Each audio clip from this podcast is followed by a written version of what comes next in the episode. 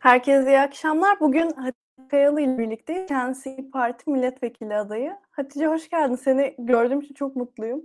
Hoş bulduk Aybüke. Ben de öyle. Bu yoğun tempoda gerçekten vakit ayırabilmek çok kıymetli. Önce ya şöyle e, bu süreçte sana işte sağ gözlemlerini, işte gençlik politikalarını, işte derin yoksulluk çalışma hepsini soracağım. Fakat önce bir izleyicilerimiz için bir kendi tanıtmanı isteyeyim. Tabii ki. Avukat Hatice Kayalı. 26 yaşındayım. Esas mesleğim avukatlık. Yüksek lisans mezunuyum. Ee, Yozgatlıyım. Türkiye'deki adaletsizliklere şahit olmuş, e, kadınların çaresizliğine şahit olmuş, işte gençlerin hayalsizliğine şahit olmuş, bununla dertlenmiş ve bu yüzden de gençler adına, özellikle genç kadınlar adına e, bir şeyler yapabilmek için aktif siyasette bulunmak isteyen genç bir arkadaşınızım. Şöyle e, biliyorum işte saat seçim çalışmaları yapıyorsun. Neler gözlemliyorsun? Yani en çok en büyük sıkıntı ne şu an? Herkesin de tahmin ettiği gibi aslında en büyük sıkıntı yani bu 5 yaşındaki çocuk içinde, 7 yaşındaki çocuk içinde, 18 yaşındaki genç içinde, işte 40 üstü anneler, kadınlar içinde ve e, işte babalar, erkekler, tüm toplumun her kesiminin en büyük problemi aslında ekonomi. Yani ben dün e, Sarıyer'de bir spor kulübünü ziyaret ettim. Orada 7 yaşında bir kız işte ne istiyorsunuz benden vekil olunca sizin geleceğiniz için ne yapayım diye sorduğumda ya Hatice abla tost kantinde 25 lira biliyor musun biz alamıyoruz diyor. Yani 7 yaşında. Dolayısıyla aslında sahada gördüğümüz en büyük problem ekonomi. Ben Twitter'da gördüm. İşte mesela çocuk küçük çocuklar TikTok'a şey yazıyormuş. Peynirin tadını unuttuk. Evet. Yani ne kadar acı bir şey. Ya şöyle şundan bahsedeceğim. Sen bir süredir de derin yoksulluk üzerine de özellikle çalışıyorsun. Sadece seçim dönemi değil, seçim öncesi de buna dair çalışmalarım var. Bunları da konuşalım istiyorum. Hem işte seçim öncesi neler yaptın İyi Parti adına, işte şu süreçte neler yapıyorsunuz ve ne vaat ediyorsunuz?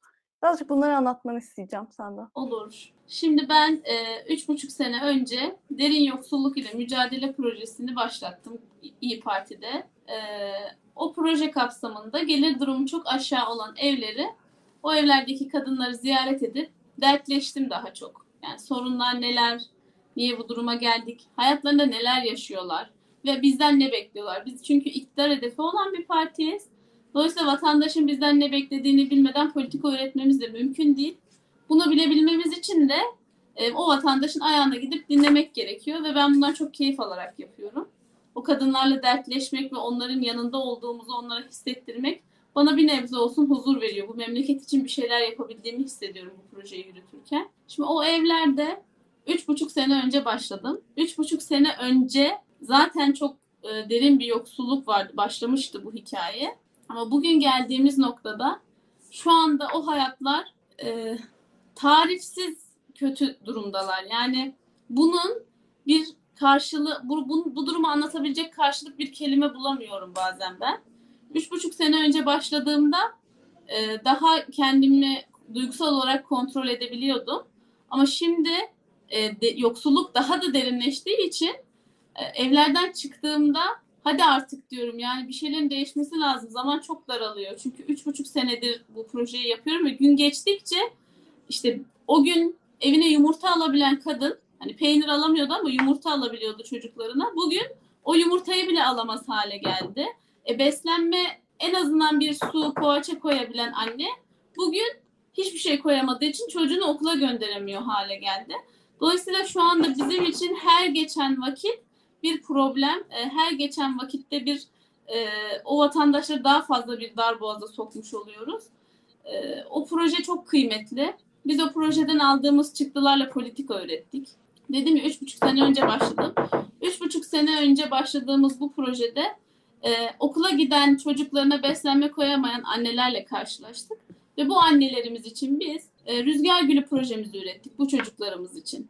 Rüzgar Gülü projesinde biz ana sınıfından lise son sınıfa kadar tüm öğrencilere devlet okullarında sabah ve öğle yemekleri ücretsiz verilmesi üzerine bir proje geliştirdik. Şimdi bu projeyi yaptığımızda o evdeki anne o çocuğun beslenmesi olmadığı için kendine dert yanmayacak ve o çocuk da beslenemediği şeyler sebebiyle gelişimini tamamlayamamış halde kalmayacak. Çünkü evde bir şeyler yiyemeye çalışan çocuk da aslında tam besin değerlerini alamadığı için e, gelişemiyor. Yani çocuklarda bodurluk başladı. E, çocuklar artık okula gitmek istemiyorlar. Çünkü arkadaşları, kimisinin arkadaşları beslenmesine çok güzel şeyler getirebilirken o bir su bile götüremiyor okulda. Dolayısıyla böyle acı hikayeler var Türkiye'de. İşte kadınlar için de aynı şey geçerli. Ben diyor akşama ne yemek yapacağım şaşırıyorum. Çünkü üç buçuk sene önce en azından makarna yapabiliyordu. Bugün makarnayı bile alamıyor. Ben akşama ne yemek yaptın diye durumlarını anlamak için soruyorum. Diyor ki komşum getirdi. Ama o kadın üç buçuk sene önce o makarnayı makarna bile olsa pişirebiliyordu. Şimdi o gün makarna pişirebilen bir aile de derin yoksulluk kapsamındaydı. Ama bugün o ev o makarnayı da alamıyor. O ekmeği de alamıyor. Çocuklarına sütü de koyamıyor. E, korkunç şeyler yaşanıyor o evlerde. Ve bu evlerin sayısı düşündüğümüz kadar az değil. Ben bu işe başlamadan önce şunu biliyordum. Evet Türkiye'de bir yoksulluk var. Bu Türkiye'nin bir gerçeği. Ekonomi gerçekten çok kötü halde. Ama bu işi yapmaya başlayıp o evlere girdiğimde, o koltuğu bile olmayan o eve girdiğimde tahmin ettiğimin ötesinde hayatlarla karşılaştım. Ve bir sürü kadının çaresizliğini gördüm. Şimdi bizim devlet olarak onlara sahip çıkmamız gerekiyor ama o kadar çaresizler ki o çaresizliğin içinde yaşamaya çalışıyorlar. E bunun içinde şiddet gören kadınlar da var. Bunun içinde okula gidemeyen genç kızlar da var. Ve bizim bunlardan haberimiz yok. Yani bizim var e, ama devletin, iktidarın bunlardan haberi yok. Ve haberi olmadığı için de hayatı güllük gülistanlık kendilerinin oturduğu saraylardaki gibi refah bir Türkiye'de yaşadığımızı zannediyorlar bizim ama maalesef Türkiye'nin gerçeği derin yoksulluk ve gitgide derinleşen bir yoksulluk. Gerçekten yani tam anlamıyla yoksulluğun derinleştiği ve kadınların daha çok çaresizleştiği, gençlerin daha çok umutsuzlaştığı. İşte anlattım biraz önce. O 7 yaşındaki kız tostun fiyatını düşünmemeli. Ama o bana tost fiyatını düşürmemi istiyor. Onun benden bambaşka şeyler istiyor olması lazımdı. Bedava spor ders istiyor olması gerekiyordu mesela ücretsiz veya konsere gitmeyi hayal ediyor olması gerekiyordu. Ama o 7 yaşındaki kız çocuğu tost fiyatının düşmesini hayal ediyor. Maalesef. Evet gerçekten yani tahmin edebiliyorum ne kadar kötü senaryolar olduğunu. Alanda çalışman da gerçekten kıymetli Hatice. Sana şunu da soracağım. Bu işte bir iktidara gelme tabii ki bir iddianız var. Bu iddia çerçevesinde bu derin yoksulluk kapsamında ne tür vaatleriniz var? Evet, işte birincisi o Rüzgar Gülü projesi. O çocukların karınları okullarında doyacak ve o anneler ben çocuğuma bugün ne beslenme koyacağım diye düşünmeyecek. Çünkü bir kadın 32 yaşında 3 çocuğu olan bir anne bana dedi ki tek hayalim geceleri yastığa başımı koyduğumda çocuğuma yarın ne edeceğimi düşünmemek. İşte biz o projeyi yaptığımızda o çocukların karınları okullarında doyacaklar. Hem de birbirlerine mahcup olmayacaklar. Birbirlerinin yemeklerine bakıp özenmeyecekler. Gerekli olan tüm besin değerlerini alacaklar. Çünkü bu e, verilecek olan okuldaki beslenmelerin tamamı bir diyetisyen uzman tarafından yazılacak ve ona göre hazırlanacak. Bu proje kapsamında biz buradan gelecek meyvedir, sebzedir bunları çiftçilerimizden alacağız. Burada çiftçiyi harekete geçirmiş olacağız. Bu işin e, zincirinde en çok kadın istihdamı sağlayacağız. Kadınların çalışma hayatına katılımını desteklemiş olacağız böylece. Ve günün sonunda da çocuklarımızın karınları doyacak. Bu, bu ben bu projeyi yaptığım için benim çok önem verdiğim bir e, proje. Yani derin yoksullukla ilgilendiğim için Rüzgar Gülü projesinin benim için daha büyük bir önemi var. İkincisi genç kadınların ciddi anlamda bir hijyen ürünlerine ulaşma noktasında sıkıntısı var. Yoksulluk yaşayan genç kadınlardan bahsediyorum. Ee, bunlara ilişkin çözüm önerilerimiz var. Yani bunları bir paket halinde aile hekimliğinden alınabilmesine ilişkin. Onların eğitimiyle ilgili. Ee, sonrasında genç yoksulluğu ile ilgili şöyle bir durum var. Biliyorsunuz her üniversiteye giden e, öğrenci arkadaşımız geri ödemeli öğrenim kredisi alıyorlar. ve üniversite bitmeden daha iş hayatına geçmeden bu krediyi nasıl ödeyeceklerini düşünüyorlar. Dolayısıyla biz artık bu sorunun giderilmesini istiyoruz. Biz KYK borcunu gençlere sosyal sorumluluk projesiyle e, ödeyebilecekleri bir imkan sağlayacağız. Mesela görme engelli bir arkadaşımıza kitap okuyarak bu KYK borcunu düşürmüş olacak bu genç arkadaşlarımız. İkincisi gençlerin barınma problemi var. Üniversite öğrencilerinin ciddi anlamda bir barınma sorunu var. Bununla ilgili olarak KYK yurtlarını bir ücretsiz yapacağız, iki sayılarını çoğaltacağız ki e, öğrenciler e, başka yurtlara gitmek zorunda kalmasın. Ve biz e, seçim beyannamesi olarak da Türkiye'de bir ilke imza attık İyi Parti olarak. Kişiye özel seçim beyannamesi hazırladık. Türkiye tarih yazacak.com diye bir internet adresimiz var. Burada mesela bir sen yaşını, cinsiyetini, mesleğini ve ilgi alanlarını işaretliyorsun. Mesela derin yoksullukla ilgili olabilirsin. Doğal afet, deprem, çevre, ekoloji bunlarla ilgili olabilirsin. Bunları işaretlediğinde Aybüke Boyacıoğlu'na özel seçim beyannamemiz ortaya çıkıyor. Bu benim için çok kıymetli. Çünkü şu kadar bir beyannamemiz var kalınlık olarak. Bunu herkesin okuması mümkün değil. Dolayısıyla kendi ilgi alanlarını oluşturan beyanname çok kıymetli ve herkese tavsiye ediyorum bakmasını. Çok titizlikle hazırlanmış bir seçim beyannamesi hazırladık. Bunun yanında da gençlik beyannamemizi ayrı hazırladık. Gençlik beyannamemizin hazırlanmasında da gençlik politikalarımız etkin rol oynadı. Yani sadece biz hazırladık. Gençler kendi gençlik beyannamelerini kendileri hazırladılar. İyi Parti bu noktada da yine farkını ortaya koymuş oldu. Biz beraber genel merkezdeki yönetici arkadaşlarımızla birlikte oturduk. Tek tek tartışarak yani o kadar derinlemesine yaptık ki bu işi. En başta gençlik tanımını belirlemekte bile bir gün harcadık. Yani çünkü gençlik tanımı da farklı farklı genç tanımı var her yerde. TDK'da farklı, ulusal örgütlerde farklı, Milli Eğitim Bakanlığı'nın farklı. Dolayısıyla biz herkesi kapsayan e, çok güzel bir genç tanımı yaptık ve onun devamında da gençlik beyannamemizi kendimiz hazırlamış olduk. Bu noktada da bu işin de çok faydalı olduğunu, işte partimizde de gençlerin ne kadar etkin rol oynadığını gösteren bir somut proje olmuş oldu. Hatice evet yani İyi Parti gençlik kolları çok aktif zaten. Ben hep görüyorum. Çok fazla insan görüyorum. Şimdi birazcık gençlik vaatlerini de konuşmak istiyorum. Yoksulluğu konuştuk. Gerçekten çok kıymetli şeylere e, bahsettin. Özellikle e, bu okullarda yemek imkanının sağlanması bence çok kıymetliydi. Gençlik konusunda böyle temel vaatleriniz barınma var anladığım kadarıyla. Evet. Barınma var. Ee, genç is, şimdi genç işsizliği çok fazla Türkiye'de biliyorsun. Yani üniversite mezunu bir sürü genç arkadaşım var işsiz olan. E, dolayısıyla onlara ilişkin biz e, genç işsiz arkadaşlarımıza aylık 2500 TL bir nakit yardım yapacağız ve geri ödemesiz. Çünkü bu genç arkadaşlarımız iş görüşmesine gitmek için bile minibüse binecek parayı bulamıyorlar bu benim yine böyle ben ayrıştırıyorum vaatleri biraz kendimce kendi önemsediğim daha problemli gördüğüm noktaları ama yine dediğim gibi o e, sitemizde hepsi tek tek yazıyor ama en kıymetlisi birincisi KYK borcunun sosyal sorumluluk projesiyle ödenmesi, KYK yurtlarının sayısının çoğaltılması, bunların ücretsiz yapılması, genç işsiz arkadaşlarımıza aylık destek verilmesi bunların hepsi gençlik vaatlerimiz arasında. Bir de e, şunu da sormak Maalesef. lazım gençlikle alakalı. Çok fazla yurt dışına gitmek isteyen insan var. İyi Parti döndürebilecek evet. mi? Yani ki gidenler de gerçekten çok kıymetli insanlar. Çok iyi eğitimi olan, çok ülkeye katkı değeri olacak. Bu konuda da bir politikanız var mı? Onu çok merak evet, ediyorum. Evet kesinlikle. Şimdi biz burada tersine beyin göçünü sağlamaya çalışacağız. Bununla ilgili zaten genel başkanımız da 3 senedir sadece genç spesifik odak grup çalışmaları yapıyor. Orada da biliyoruz çok fazla genç yurt dışına gitti, gitmek istiyor.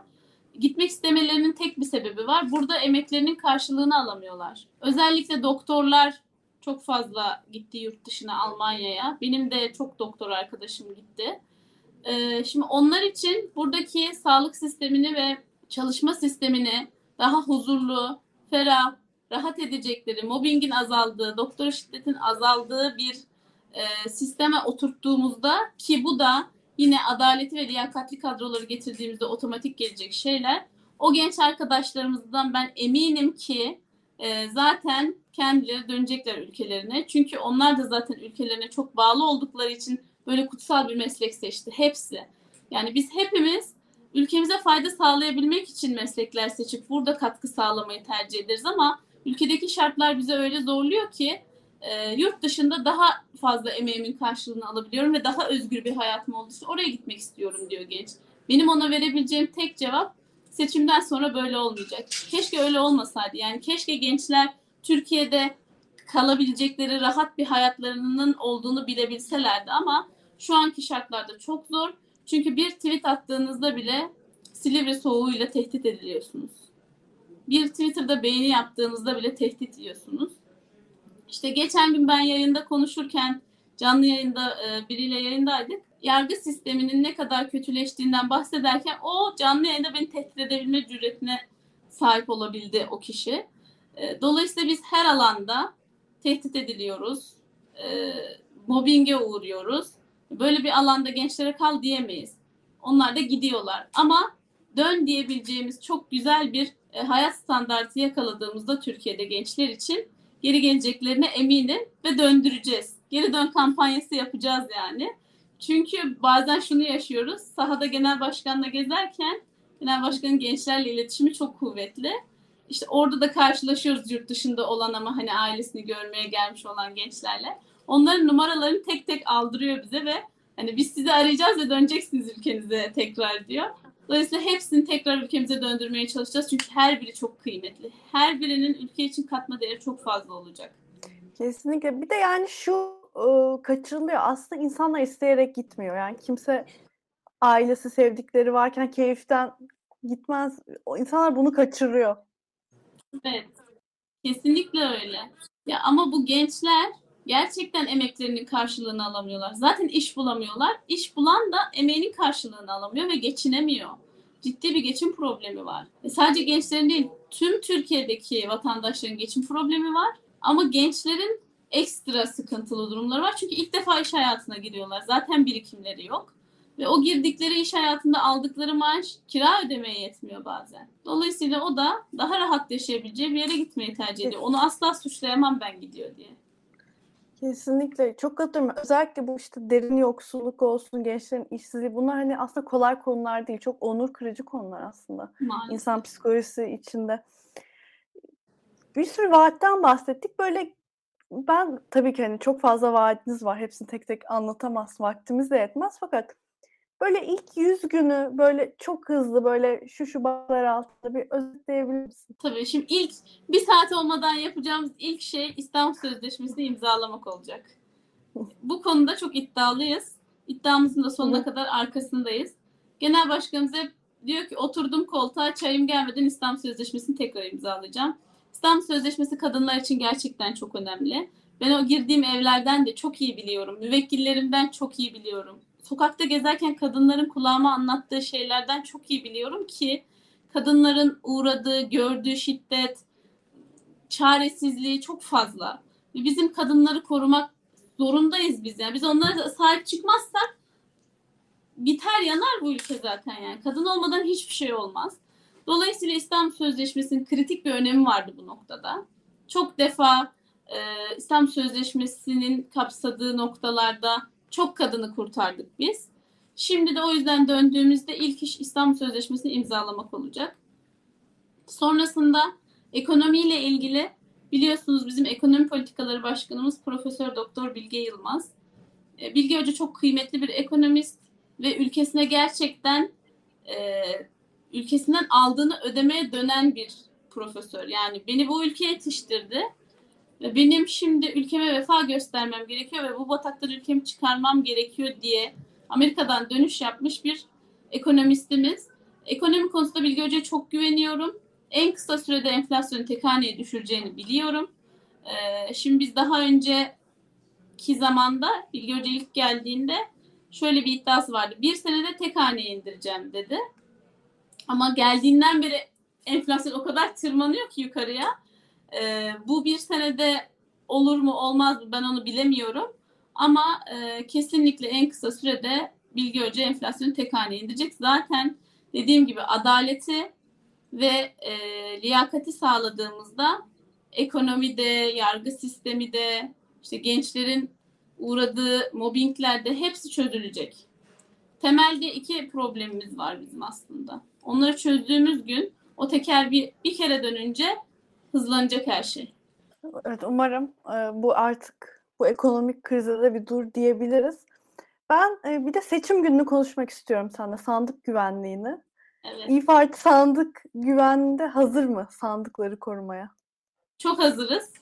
Ee, uzun zamandır sandık güvenliğine hazırlanıyoruz. Ee, avukat arkadaşlarımız, gönüllü avukatlarımız, gençlik kollarımız, ana kademedeki seçim işlerinden sorumlu başkanlarımız bir senedir sandık güvenliği ile ilgili çalışıyorlar ve şu anda boş sandığımız yok.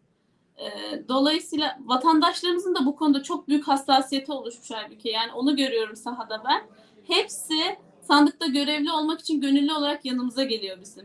Ben müşahit olmak istiyorum, sandık görevlisi olmak istiyorum, yanınızda olmak istiyorum. Lütfen sandıklara sahip çıkalım. Şimdi vatandaşın böyle bir endişesinin olması çok kötü aslında. Hani sandıkları korumak istiyor olmaları bizim için acı bir durum. Ama e, bu konuda gönüllü olmaları da beni çok mutlu ediyor. E, dolayısıyla sandık güvenliği konusunda bir problem yaşayacağımızı düşünmüyorum. Zaten biz e, dijital olarak da veri aktarımı yapacağız. Şimdi e, her bölgede e, seçim koordinasyon ofislerimizi kurduk. Sandık günü için, seçim günü için özel. Oradan e, okullardan görevli arkadaşlarımız dijital verileri bize aktaracaklar. Biz de veri girişi yapacağız. Totalde kendi elimizde de ıslak imza tutanaklar dahil bir veri havuzumuz olacak. Evet gerçekten e, güvenlik çok önemli. Oyların güvenliği bu konuda da çalışmalarını zaten yapmışsınız. Bir de yayından önce sen de bir konuyu konuştuk. Yani ben benim endişem, kişisel endişem şuydu. Acaba kimi kazanacağımıza dair acaba ben böyle kendi bubble'ımızın içinde mi görüyorum diye sana sormuştum. Ama sen tabii ki benden daha çok sahayı gezen biri olarak bana fark karşı çıkmıştın. Birazcık onu konuşmak istiyorum. Gerçekten evet. sahada gördüklerin olumlu mu? Gerçekten yani bunu yürekten ve samimiyetle söylüyorum. Hatta sana şunu da söyledim, burada da söyleyeyim. Anketlerde gördüğümüzün üzerinde bir oy alacağız. Hem e, Sayın Kemal Kılıçdaroğlu için hem de İyi Parti olarak. Çünkü sahada hava bambaşka. Kimi görsem artık yeter, gitsinler, bizi kurtarın bunlardan gibi tepkiler alıyorum ki bu vatandaşlarımız öyle e, çok da hani senin gördüğünde muhaliftir bu diyebileceğin insanlar değil aslında. Hani bunların geçmişi e, şu anki iktidar oy vermiş, onları tercih etmiş bir vatandaştan bahsediyorum, o gruptan bahsediyorum. Onlar da illallah etmiş durumda. Şunu da söyleyeyim, şimdi benim o girdiğim evler var ya, o evlere bu anketçilerin ulaşma ihtimali yok halbuki. Ama ben o evlerdeki çaresizliği ve bıkkınlığı biliyorum. Görüyorum ve duyuyorum, söylüyorlar. Biz artık değişsin istiyoruz diyorlar. Yeter. Bak tek cümle bu yeter. Gitsinler.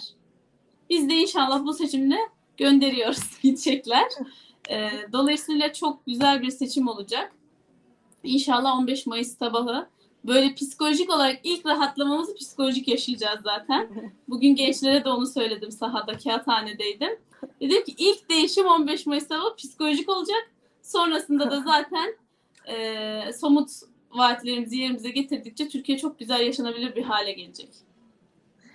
Evet, gerçekten e, şimdi kişisel bir soru soracağım merak ettiğim için son artık bir yıl görüntüsünü ben tahmin edebiliyorum. Özellikle bu son birkaç aydır. Seçim sonrası böyle bir yapmak istediğim bir şey var mı? Hani şuraya bir tatile gideyim. Şurada bir oturayım, çay kahve içeyim. Yok. Gerçekten bir an önce bir an önce bu vaatlerimizi yerine getirmek tekrar sahaya inmek istiyorum. Şimdi gezdiğim yerlere hep söz verdim. Bana hep şunu söylüyorlar Sadece seçim zamanı gezmeyin, hep gezin. Ben de onlara diyorum ki ben zaten 4 senedir sahadayım. Hem Türkiye'yi geziyorum hem de derin yoksullukla mücadele için evlere giriyorum. Hep sahadaydım. Şimdi diyorum seçimden sonra da hemen tekrar ziyaretinize geleceğim. Sözümü tutacağım. O yüzden seçimden sonra yine bir tur sahada gezeceğim yani. Çünkü ben aslında bu insanlarla sohbet ederken çok keyif alıyorum. Yani onlara kendimizi tanıtıp fikirlerini değiştiriyor olmak çünkü gerçekten etkilediğimiz insanlar oluyor sahada. Kararsız seçmen veya hani belli bir yere kitlenmiş olan seçmen bizimle konuşunca fikrini değiştirebiliyor. Bunu görüyoruz ve o beni çok mutlu ediyor. O zaman bütün yorgunluğum gidiyor zaten. Ece gerçekten e, günün bu saati bile enerjin çok güzel. Ben işini çok severek yaptığına eminim. E, seyircilerimize de yayınımızı beğenmeyi ve paylaşmalarını rica edeceğim. Bugün e, evet. milletvekili adayı Hatice Kayalı ile birlikteydim. Ben kendisini mecliste görmeyi çok istiyorum. İnşallah. Ee, Genç kadınlar için ve gençler için orada aynı enerjiyle çalışacağım inşallah. İnşallah. Çok teşekkür ederim tekrardan geldiğin için. Ben teşekkür ederim Herkese... davetin için Aybike. Herkese iyi akşamlar dilerim.